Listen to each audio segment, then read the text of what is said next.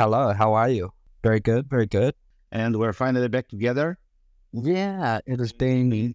We've had a couple of uh, absences across the last month. I blame August. Yeah, it's It's uh, It- it's summertime, so these and it's very very hot all around. Yeah, actually, the one the one that we missed a few weeks back was because I had the flu or a cold or something, and it was very annoying sniffling and coughing while the the sunshine was out. So I'm I'm glad I'm over that. Do you have like air conditioning? We no. uh, this is this is one of the things on on Twitter that the the Americans, the burgers, make fun of Europe and and the UK for is not having air conditioning. We don't. We have windows. Yeah, Windows is nice. Yeah. No, I mean it's at least no. We here here like uh, if you don't have air conditioning, you will die in like I don't know twenty minutes. Yeah, it gets very hot, right? Yeah, it's it's crazy, and uh, you know like it's moving from an air conditioning to to the car with air conditioning to some place like it's all it's all be- running between air conditioned space. Yeah. Here, here, if it gets like above thirty-five, it becomes a little bit uncomfortable. Oh my god. Yeah, no, I mean, anyway.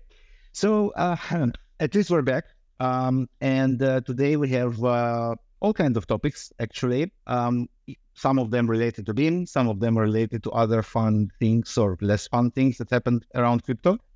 Yeah.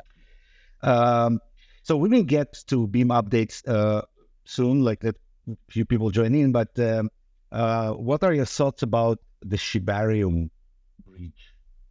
I think it was, I mean, like, obviously, I feel sorry for anyone that lost money, but at the same time, it's kind of funny. Uh, they'd been like talking about this layer two that they were launching for a long time, and like Shibarium is obviously uh, based on a dog token. I don't even know which dog token it is, actually. I don't know if it was like a Shib or Bone or I don't think it was Doge, but one of these. And they launched it, and the bridge is broken, and it's like a one way bridge that you can't kind of unbridge from, and, and all your money's essentially lost. Oh man. So I, I have kind of two things related to this. Like one is this new term that I picked up. It's kind of an abbreviation. Yeah. And it's JOMO. You know what there is FOMO, like fear of missing out.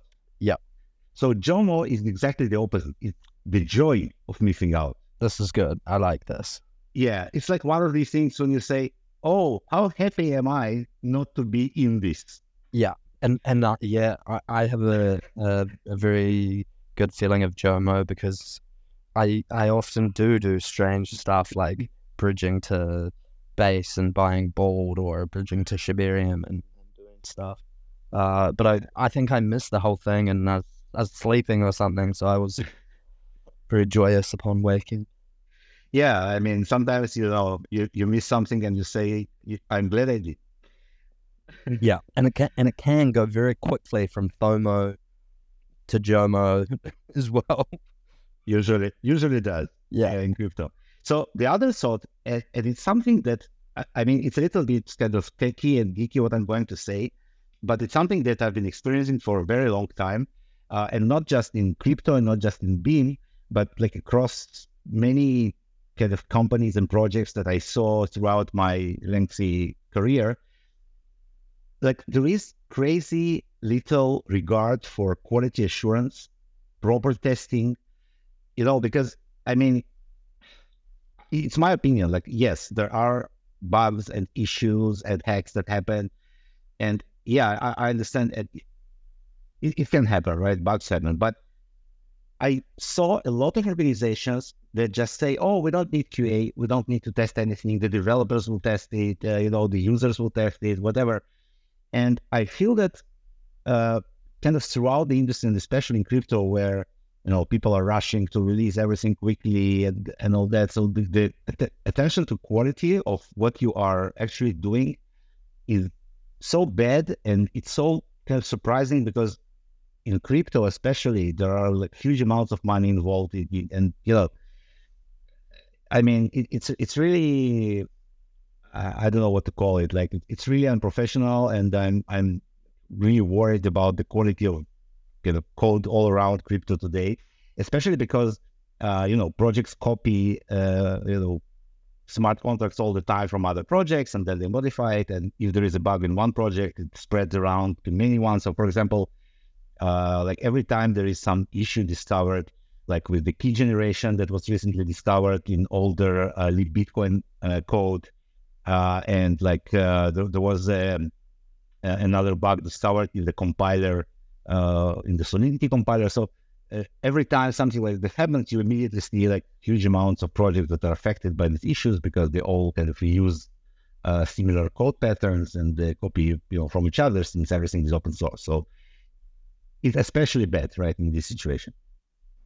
Absolutely, and it's like surprising that there's such like th- such an issue given that like everything's money like uh, yeah. obviously like a lot of it's not perfect money by any any sense of the the name but it it's has value arguably like it's convertible to stuff that is worth something and, and this kind of stuff so it's always surprising this like very nonchalant lack of mm-hmm. lack of care and and and that made me think of something like not only is are like protocols or apps and stuff sharing a lot of the the same like underlying smart contract uh, code and this kind of thing, but even blockchains as well, um, and and sometimes both, like the the curve attack that I think we talked about mm-hmm. that long ago, and I I can't remember the full details. It's just kind of come to my mind at the moment, but I think someone like did a replay attack on the F POW, so not like ETC, but the the mm. one that came after the proof of stake for, mm-hmm. and they did a replay attack or something, attacked a curve on the FPOW chain, uh, and, and I, I think that they made like more money than the the attacker on the the main chain or something like that. No, I thought, oh, interesting. Uh, it, it's crazy. No, I mean, like yeah, so like it's one thing to kind of uh, find uh, some obscure issue that was difficult to detect, like it happened, all, like it can happen. But when you are just playing, just not testing what you're doing in crypto, I think it's borderline criminal. Yeah, and and like a bridge where the issue is like not being able to unlock any of the funds sent to the bridge. Like this is not not some small issue. It's like what?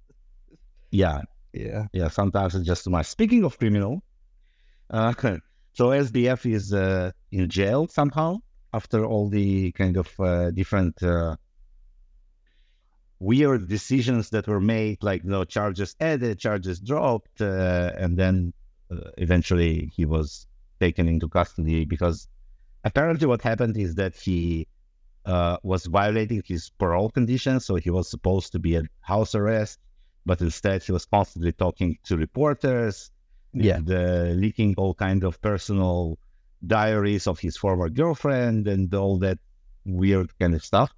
Yeah, uh, yeah. So so now they just you know put him in jail, um, which is I don't know. So the, the the trial actually starts in October. I think it's like beginning of October. Okay. It's scheduled. Yeah. So everybody, you know, in these uh, uh, YouTube channels like CoffeeZilla, who like who specialize on scammers and exposing them and all that. They're anxiously awaiting this moment to to look what's going to happen. Yeah, and I like I don't follow many large financial crime like uh, lawsuits, but I assume it will take like a very long period of time for it for it to kind of go through everything. So I'm I'm subscribed to CoffeeZilla YouTube channel, and uh, he's doing a good job, and his production quality is very is very good. So his videos are well well made and fun to watch. Um, yeah, but uh, it's not like I, I really follow these stories; they just keep popping up. Like the fact, for example, that uh, uh Donald Trump, out of all people, turned out to be huge Ethereum whale. Yeah, very very long Ethereum, and and doesn't hold anything else uh, or like very small amounts of fifty cents in USDC or something. I thought that was quite funny. Yeah, it's surprising for many reasons. One of those because he was not known as big kind of proponent of crypto in general. Yeah. Uh, and uh, today I saw a funny tweet from Arkham Intelligence, uh, our old friends, that said, "Oh, we have uh, the anonymized all Donald Trump wallet, so now you can see all of his holdings on Arkham Intelligence platform. So if you are really interested to know what he's holding, uh, they have it." Yeah, So- that was pretty funny. Like, n- not only is he an Ethereum whale, he's also the former president of the United States, and if I'm not mistaken, an NFT founder. Oh my god, uh, that's a lot of titles. Yeah, exactly. I mean, yeah. So so that happened. Um, so another story, which is actually not from this week, it's actually I think from last week, maybe even before that. Uh, the launch of the um, PayPal stablecoin. Oh yeah, this yeah. I actually I didn't read too much about it. But this was last week or the week before or something like that. Yeah. So what happened is that PayPal, as we know, a very large uh, kind of payment company with millions of users around the world, they joined forces with Paxos. Uh, Paxos was previously operating the Binance stablecoin, and they had their own Paxos Gold like coin. Yeah, so they uh, launched uh, this, uh, you know, it's called I think Pi USD. I, I call it Psi USD, right? Because it's all kind of weird psyops. Um, and uh, the reason, like, I find it interesting is because, so it's one thing to have people go into crypto and use like USDT and USDC, and these are like more kind of crypto native projects. But PayPal is uh, uh, mostly users who are not into crypto, or not familiar with blockchains. And I'm really interested. Uh, and, and by the way, this is this is launched on Ethereum, so right, it's not like a private blockchain or something. It's launched on Ethereum, and I'm really interested to see the reaction when they found out like uh, how little privacy they have when they use this stable. Yeah, this it I yeah, this always blows my mind the like lack of understanding uh about like the lack of privacy. And this came up like in a in a conversation I had the other day uh, with some guys that are like they like buying art and this kind of stuff and we are talking about NFTs and and someone had shared with them like an NFT but they'd kind of blocked out the number and didn't say like which exact NFT it was. And they're like, why did why did they do that? And I see it like they probably don't want you to to see all of the other stuff that they've bought and NFTs that have they've mm, bought and sold and this kind of stuff. Like it, it really, I, I mean, it opens up everything that you've done on at least that wallet, but also everything you've interacted with, and and like they understood like, oh, it makes sense that they didn't want to say it then. But I was very surprised that like the, the concept of not having any privacy is just foreign to many people, even those that are using it. Exactly. So I, I mean, uh, I, I'm not even sure. You know, most people are aware of what it means to be using a, a coin or any token on Ethereum. And is that a couple of days ago, uh, I did an interview with uh, uh, Joel Valenzuela, uh, the guy from Twitter, and uh, it's going to be released somewhere in the beginning of September. This this interview that we did, but when we talked about it, we we talked about like probably what's going to happen first is that people uh, will you know uh, just basically start tracking what other people from PayPal are doing with this coin and what they're buying and all this kind of stuff, and then like, hmm, interesting. So that's what you're buying on PayPal. I mean, you know, like it's probably not going to start with something major, but there will be. I, I, I I'm sure there will be a lot of funny stories of people suddenly discovering what is being bought and sold through PayPal. You know, all, all around. By the way, PayPal is also used for kind of you know money transfers and you know more serious payments. So I wonder what will happen with that uh, once it's all traceable and on chain. So it's going to be very interesting to to see. Yeah, and I and I assume, but I guess that my my thinking or question is, given that it's like Paxos and this kind of thing, it will be similar to like the BUSD that they helped Binance with, and and therefore like very centralized or have or at least the ability to blacklist and this kind of thing. Yeah. Oh yeah, absolutely, absolutely. Yeah, it's going to be completely, you know, controlled uh, all around, right? So basically, blocking, blacklisting, everything will, will happen. Uh, but uh, even for users kind of within, you know, the the the law, uh, it will still be interesting to see like uh, how much information is actually leaked after all that, and what will be the reaction of uh, PayPal users once they find out. Yeah, true. Because I've always like PayPal is very popular into. I've always found it like something that I would. One second, one second, you disappeared. Your voice. Okay. I'm doing, my, I'm doing that thing where I hold the microphone with my hand and, and then mm. try and talk into it. Yeah. Which isn't the most effective. Um, I was saying, well, oh, I've, I've never really used PayPal and it's always been one of those ones that kind of scares me to use. And I guess the main reason is like, I don't know because I have no like firsthand experience, but it seemed rife with like chargeback fraud and, and this kind of thing. Um, I actually don't know. Like I used PayPal a few times, but uh, not too many. So I'm not really sure uh, about that. Um, but I know that once uh, once I needed to pay someone uh, for like one small thing abroad, like some design that I, I wanted made. And uh, then it was like, how can I pay you? And like, uh, oh, PayPal. And then I'm like trying to register and like it asks a lot of questions. And then it's like, no, I'm, I can't, you know, I cannot send money to this person or something like that. And I'm like, screw that. I will just use Ethereum, you know, MetaMask, five seconds, boom, that's it, right? I, you know, the payment is, is, done. So uh, there, there's always like a lot of conditions of what how much you can pay to which country to which person for what reason like there is shitload of uh, things that you need to kind of know before it even works so yeah uh, not not really uh, you know convenient way of paying people all around it true and and like i guess very similar with like traditional banks and and this kind of stuff no, no that's that's even worse yeah i know yeah. Uh, um, yeah. So, um, what else we have? Uh, did you saw some friends on friends friends tech? I I I joined it. I think I joined it. Uh, I joined it and I played around with it. Uh, and it's kind of fun and interesting.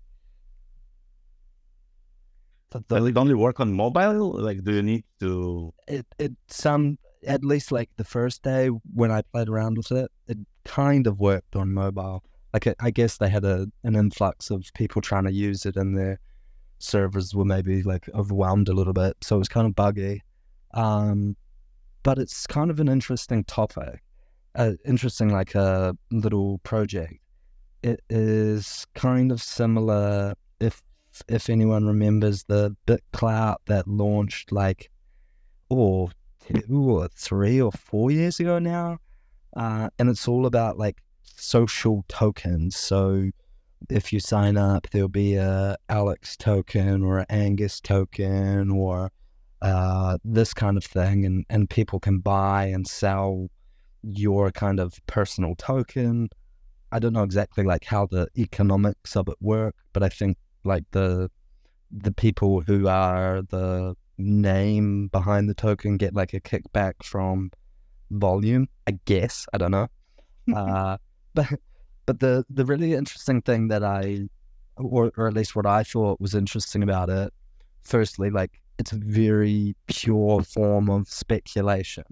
Like there's no project behind it.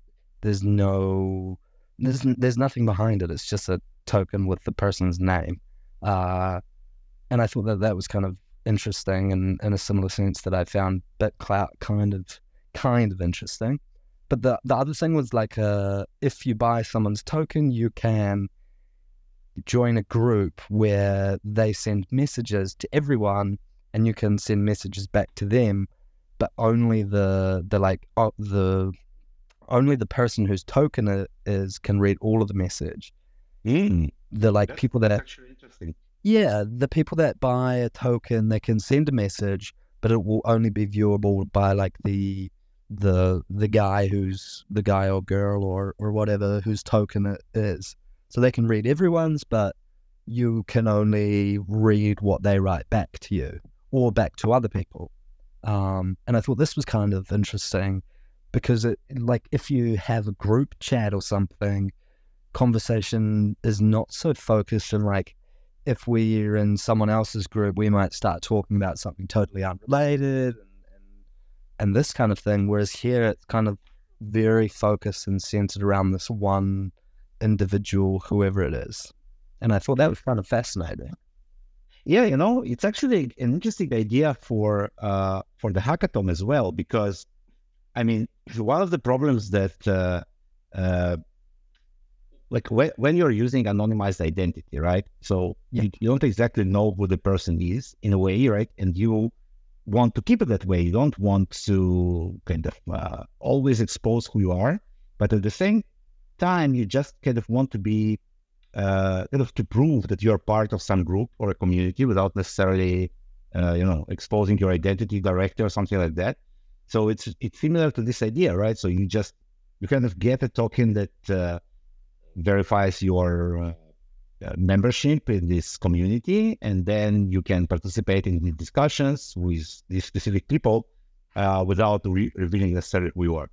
Yeah, could be could be an interesting concept to try to play with.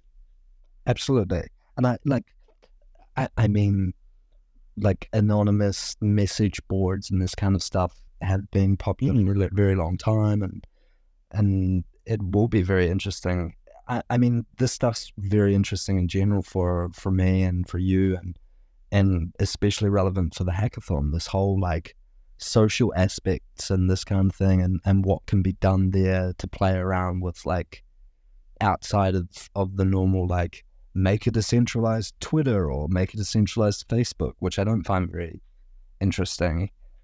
But these other kind of concepts and, and ideas that can like shift away from from the norm is kind of cool. Uh, no, totally, and uh, I think it's a good opportunity now that we you know mentioned the hackathon to talk about it. Just I just want to mention one funny thing before that. Uh, when we've been talking about this friend tech, I opened their website and clicked on the privacy policy. They have the link below, and it says coming soon. Yeah, the I saw that. Policy, yeah, it's coming. Nice to know. That, yeah. That's great. Great. Uh, yeah. Okay, so so about the hackathon. Uh, so today is the first kind of official starting point of the hackathon that we announced, and uh, uh, like I would like to kind of explain exactly what it means and what's going to happen over the next couple of weeks. And uh, first of all, um, off the bat, I'm going to say that it's probably going to be extended into the beginning of January and initially, it was planned to be like only two weeks, but uh, it's very, very likely that it will be a little bit longer. And uh, there are several reasons for that. The first reason is that yeah, we we you know we had this great idea to make it last two weeks of August, but uh, what we didn't take into account properly is the fact that uh, second half of August is one of the most uh, kind of vacation uh, ridden times for many people everyone's everyone here is on holiday and school holidays and big summer holiday and also yeah, very like yeah. No, yeah. in Israel there are no like if people have children there are no kindergarten there are no like yeah. there's nothing um and uh, yeah so so we did get a couple of explicit requests you know, from people who wanted to participate but couldn't because of their vacations but then we understood that it's probably going to be uh, even a bigger issue uh, one of the projects that we wanted to build as you know as beam team for the hackathon um, like it will require a lot of like work from Vladi, who you know obviously is one of the lead developers, and she's also on vacation for next week. So yeah, like all of that together combined will mean that we'll probably extend the deadline. But uh, from like things that are going to be happening is that uh, we will start rolling out starting tomorrow. I think we'll start rolling out all kinds of ideas and uh, you know materials and uh, uh you know pointing people to various resources about what can be done on Beam because, as we mentioned several times, it's mo- kind of mostly pointed for uh, web developers and people who build web applications. So basically, you don't necessarily need to have like massive knowledge in blockchains or abilities to write smart contracts to participate.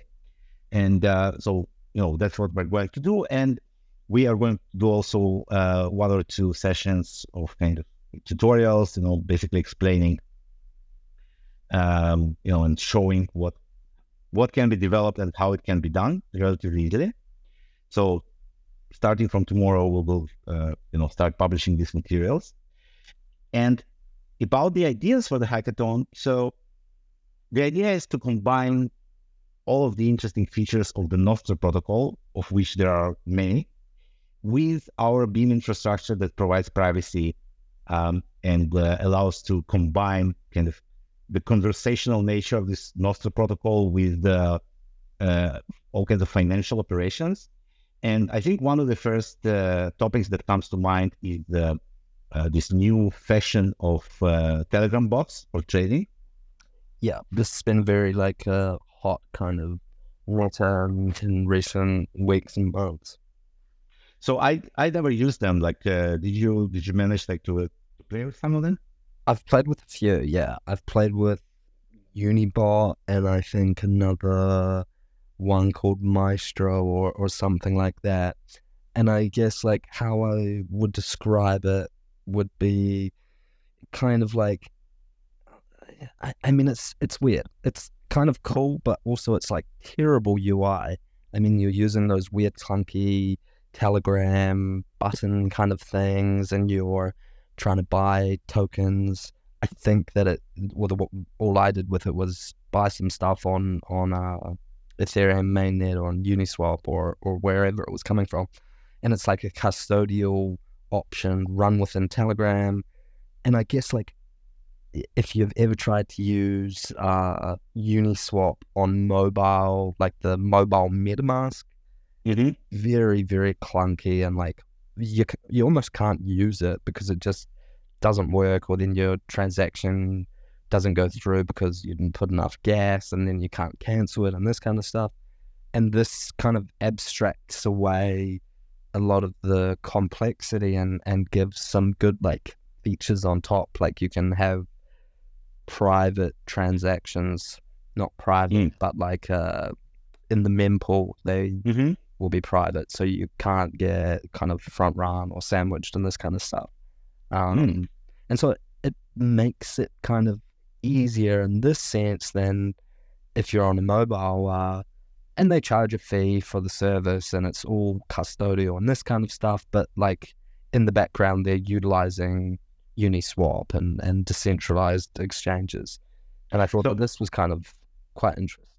You, you need to deposit funds to some account like before you can start using it, right? So it's like yeah, uh, it will like generate a wallet and and I don't know. I have no idea how they handle like any of the private key security or anything like that, and I I don't even want to think. Um, so it's it's all like custodial and and and this kind of stuff. So one of the obvious like advantages of something that we will build on Beam will be that uh, at least kind of, no, it will not be custodial. It will be your fund in your wallet. Yeah. Um, but I do understand the advantages that they're providing in the uh, kind of the speed of execution that, you know, you, you click something and then obviously since you don't need to prove anything further, sure. uh, it, it, happens faster. Um, I'm not sure about this kind of private mempools because, you know, it really depends on how this mempool is handled, right? So it can be very good, but it also can be very unpredictable, I would think. Uh, but like uh, this is one of the things that I uh, I, totally believe will be uh, very interesting to to implement on Beam because uh, one of the advantages is that you have access like between the wallet and all the APIs that are provided. You have access to a lot of cool features, right? Like starting from like interaction with decentralized applications that we have, creating all kinds of transactions. So all of that is, uh, uh, you know, just like it is accessible by any decentralized application, it can also be accessible by this uh, Nostr-based bot. But it's even more interesting to like, did we have any kind of social features? Like, did you do any kind of interaction with other people once you while you were trading on Telegram, or is it just basically another form of UI? just another form of UI. Yeah, there's no Mm. like social aspect to it other than you're doing it in Telegram, and I guess they have a, a Telegram group chat. I don't know. I didn't. I didn't join it. I see. No, that, that's like a, because this is actually will be something that uh, uh, that is interesting. For example, like coordinating all kinds of trades, maybe cop- copy copy trading somebody else, like things like that. That can be fun. Yeah. like kind of Yeah. combining these two concepts. Actually, I, this is one thing that I've always wondered why it never took off in crypto, and that's something like uh, eToro. I don't know what it's called.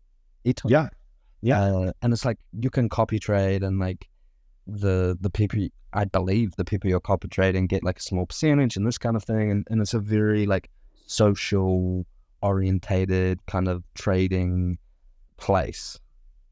I actually know a project that's uh, currently working on something like that, but I don't know if I'm allowed to to disclose because I think they're uh, not public yet. But yeah, I know I, I know I know a project that's trying to do something like that.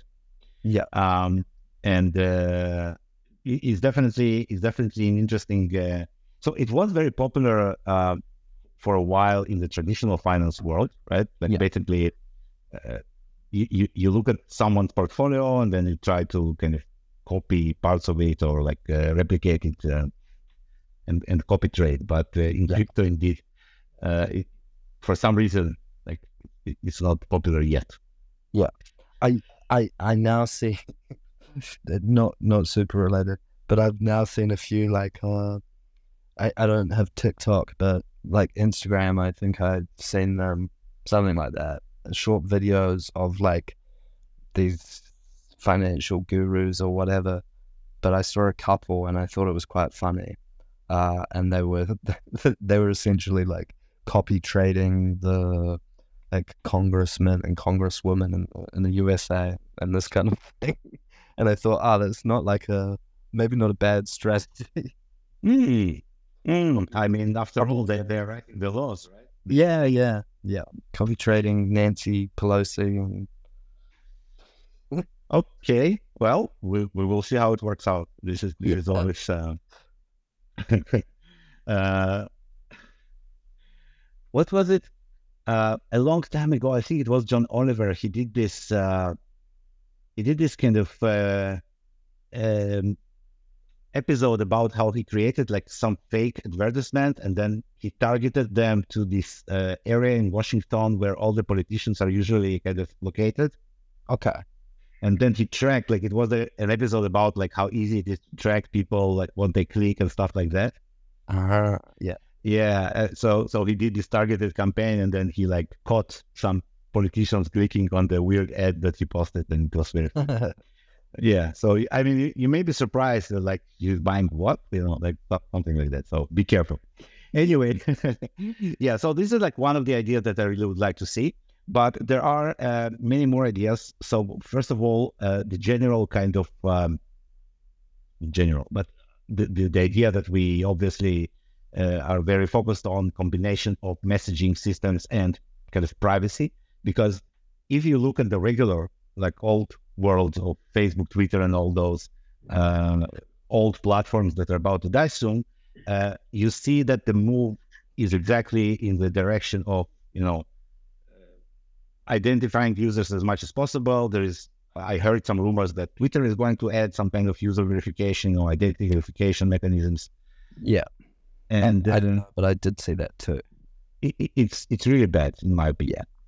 Uh, so, but by the way, uh, just so you know, like the first thing that happens uh, in countries that are going totalitarian in many ways, and I'm like, obviously Russia is one of the most kind of obvious examples.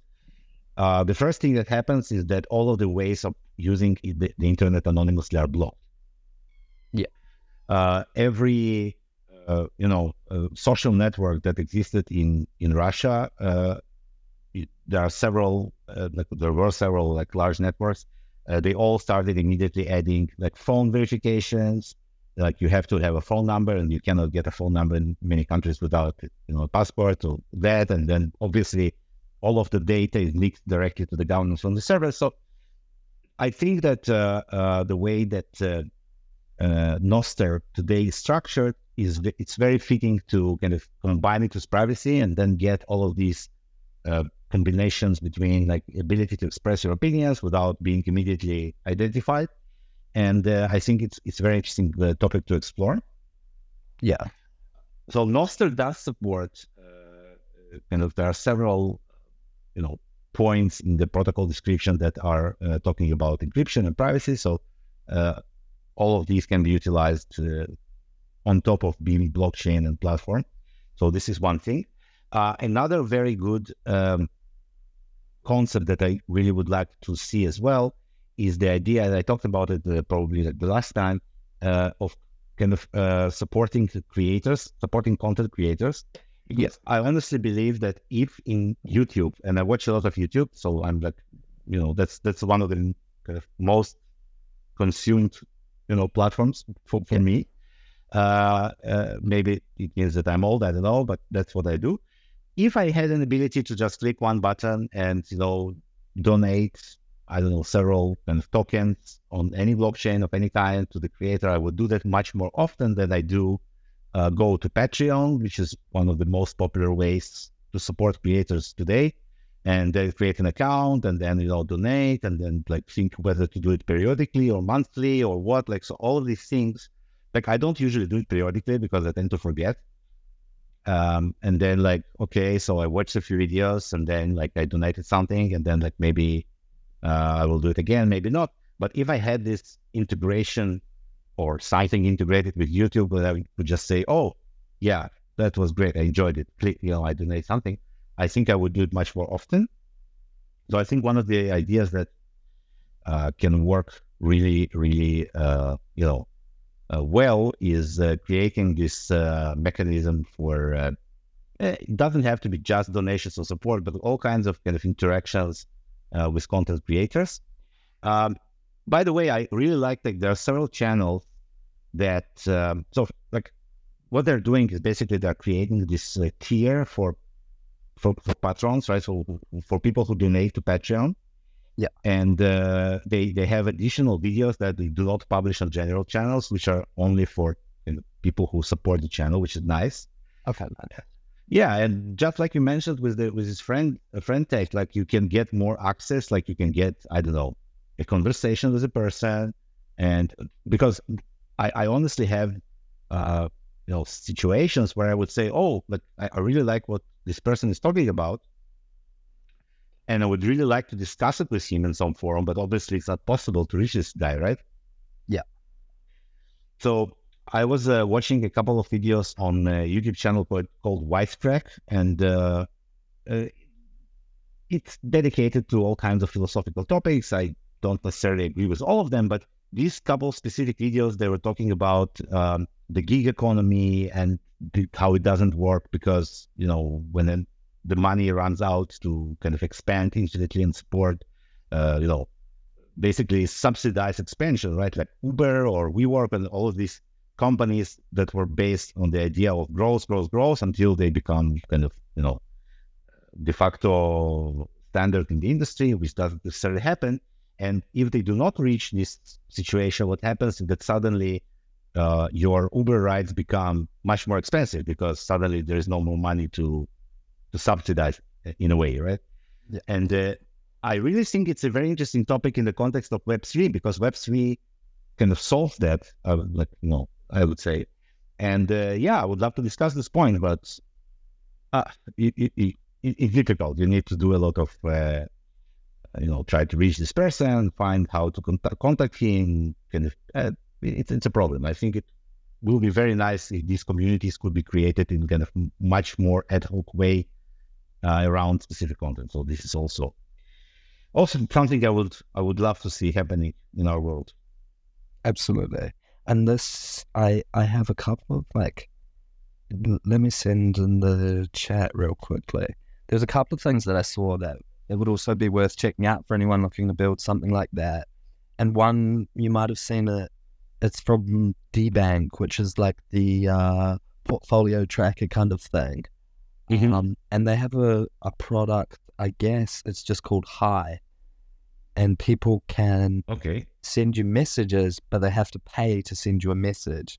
And when you read it, you get the money, and you can kind of like set what Oh. price you want to pay the people.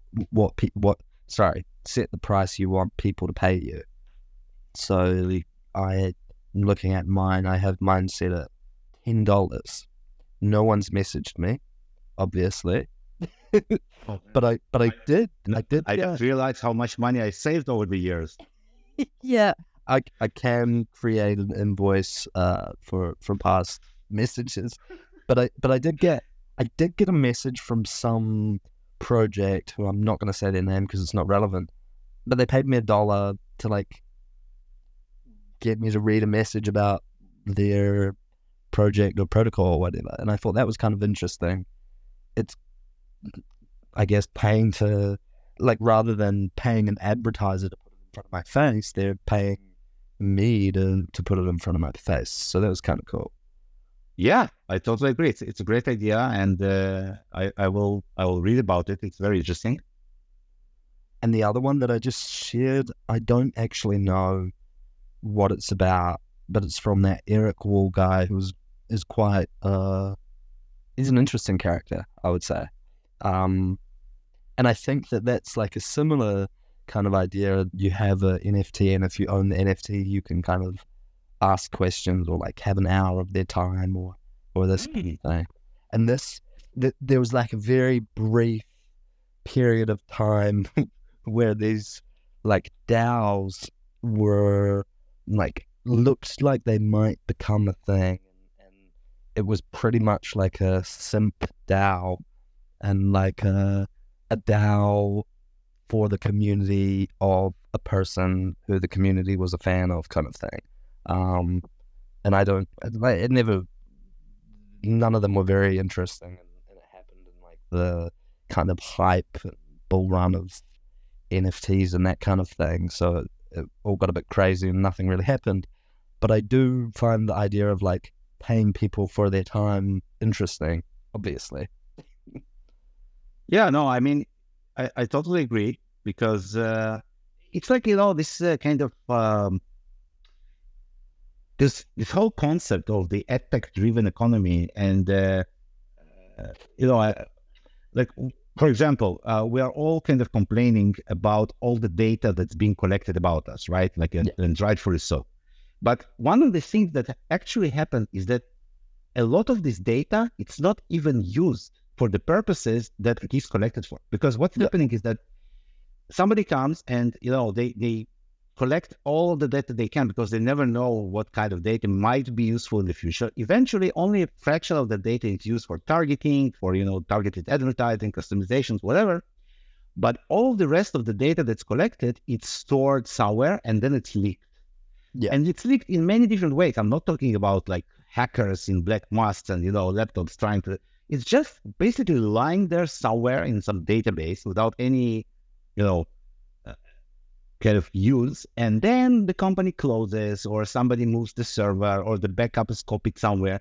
And then this collected data is just basically uh, available, to anyone who has access to it for any reason. And nobody cares. And uh, all of these uh, uh, regulations that are trying to protect this data do not apply because you know there is no company anymore, so there is no uh, uh, you know, no, no one to regulate it, and it's all kind of you know floating around. Uh, darknet, not darknet, doesn't matter. And when you are getting off this ed ed driven model, so there is no reason there is no reason to collect this data in the first place, Yeah. and it's kind of fighting the the problem from from the other end because when you say okay yes i do want the, the- my data to be protected uh, but if you can avoid collecting it in the first place it also helps a lot because then you have much less worries about like where, where it's stored and how it's distributed Absolutely. yeah so definitely paying me for like i i, I would gladly pay for kind of more services uh, obviously not a lot of money but something uh, and get rid of all the ads and the and everything they bring with them right it's tracking Yeah. all this shit Yeah.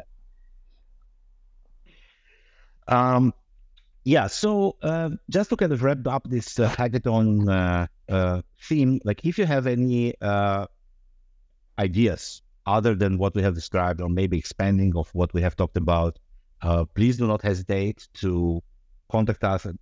There is a dedicated hackathon channel on Telegram, but there is also the regular community channel and Twitter.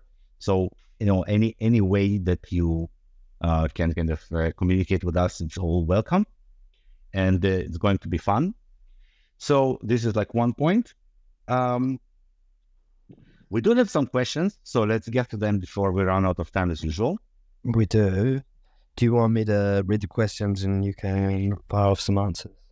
Uh, let me check one second. No, I do have it. I do have it. So, so I'll manage. Yeah. So one, one is actually not a question, but rather it is an uh, announcement. We had some issues with the old miners channel, so we created a new one. Uh, so please rejoin. Like if you are into mining Beam, please rejoin the at Beam Miners. And uh, it's the new channel that we have created, and now it's all uh, fixed. Um, and if you want us to help with translating the wallet and the website, you can also uh, uh, connect to Beam Translations. Both of them are on Telegram. Cool. Okay. So now uh, there is a question uh, which is uh, interesting. Can can it be possible to create a bridge with Grin and then basically convert Grin into being a confidential asset and trade it on Beam Dex? Interesting. Yeah, it's uh, it's an interesting uh, question. It was actually asked on uh, uh, Grin Trader channel in Telegram. Okay. Um, so the answer to this question is yes, it's possible, uh, but since Grin does not support smart contracts, it's going to be kind of even more centralized if it's possible than than you know than the current Beam bridge because there should be some wallet uh, like holding the Grin that you transfer and then releasing it back uh, when we transfer back. Uh, yeah, like it's still it's still kind of the same centralized idea, but it's even kind of more. Uh, you know, it's not even a smart contract that holds the tokens; it will be an actual Grin wallet. So, if anyone from Grin community is interested in operating such a service, you're welcome to reach out. We will help you with the Beam side of things. It's not a problem at all.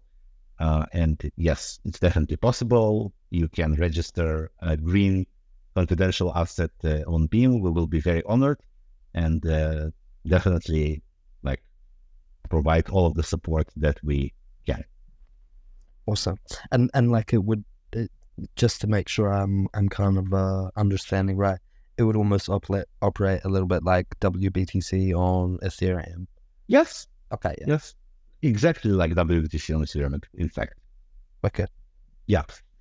Um, okay. So um, the two last questions are about the status of current Beam updates. Uh, one is about the addresses. It's uh, it's in the upcoming release that is being delayed because of non-technical reasons. Uh, kind of people, you know, on vacation, not available and stuff like that.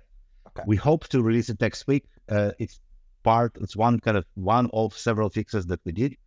Um, this specific one is about creating new SBBS addresses, something that uh, was uh, going back and forth. You know, we, we fixed some things, we broke some things, so now it's kind of in between. And the second question is about the status of the reverse bridges. The same, it's currently just waiting for the uh, actual deployment. Everything is ready, everything is tested, everything is like completely ready to launch, and it's just waiting for you know kind of some organizational things to happen. And uh, I hope it will also be be ready next week. Um, so yeah, both of these things are on track. Regarding the other updates, so once we are done with the hackathon uh, in some sometime in the beginning of uh, September, uh, all of the focus will be uh, around the upcoming hard fork because we have done a lot of work on the EVM support, as you know. Yeah, nice.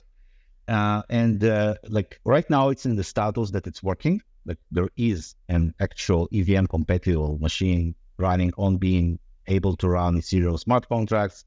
Uh, and the only thing that we need to do, only thing, there's a lot of work, but what we need to do now is to, uh, effectively two things. First of all, we need to finish implementing all of the different kind of commands and, uh, you know, mechanisms that, uh, uh, that you have in Ethereum virtual machine. It's kind of relatively basic now, so we need to complete it to be fully compatible. And the second part is we need to complete the integration uh, with with the Beam uh, privacy layer, right? I would say so. Once you have uh, run the smart contract, the result needs to be stored correctly within the Beam node. So this connection is still work in progress, and then we need to test it, and then we need to do the hard work. Okay. And as as you know, uh, in January next year, we also have uh, halving. Yeah. Yeah. So all of these things uh, are going to be kind of, I think, looking at the the calendar right now, it's going to happen in same, I would say, like months or two. So there will be a fork, and then you know the New Year's, and then we will drink some champagne, and then the halving will happen. That's That's that's the plan, uh, including the champagne. Yeah. um, so one one more kind of um, uh, thing that uh, I want to mention, but uh, it's it's really a kind of early work in progress, uh, you know, idea. I would say it's not even a complete idea yet. Is to do some. Um, I wouldn't call it a rebranding, but I would call it a kind of some, uh, you know, facelift or a change in kind of some visual components around Beam uh, not the name, but maybe you know something with the logo, something with the colors. Like we need to think about it. Uh, just you know, just to kind of do something new and uh, change you know things a little bit. Uh, and uh, you know, after the next halving, obviously, Beam is a little bit different. The treasury is no longer you know running, so all of the mining reward goes to the miner from from that point onward uh, we will complete the switch to EVM, will become a much more uh, attractive and interesting platform. So it seems uh, like a good idea to do some kind of visual, you know, to add some visual component to that. Uh, as I mentioned, it's very kind of early idea. So uh, let's let's discuss it together as a community and see if if it's a good idea and what we can we can do there. Cool. Yeah. So uh, that's mostly it. let me check my um, my notes. Yeah, I think we, we covered most of the topics that we wanted to talk about. Um, yeah, do we have anything else? From my side, let me have a look. No, I think that is everything that we looked to cover. Yeah, that's good. Wicked. Yeah, It's been a- Seven minutes early. Yeah, yeah. It's uh, it's great to be back. Al always, yeah, Yeah. Um, I really miss like when the space doesn't happen. I'm like, mm, something's wrong. We need to talk about something. Absolutely. Yeah. Uh, we sorry, maybe I missed it, and I just wanted to to double check.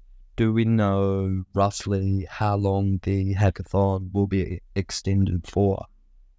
Uh, so it right now, I think it's going to be definitely at least one more week. Okay, cool. but maybe even longer because uh, we will see, uh, you know, what kind of projects get started and how, like how much we time we expect them, you know, to take. And uh, yeah, but at least one week into September, I think it's uh, definitely going to be beneficial for everyone. Yeah, agree. Cool. So it's been great. Thank you very much. And uh, thanks everyone for coming. And yeah, we'll see you next week. And in the meantime, we'll talk in the in the Telegram and other community channels and on Twitter. Absolutely. Have an amazing weekend, You too. And we'll be back next Thursday, same place, same time. Yeah. All right. Bye for now. Thanks, guys. Bye bye. Wait a minute.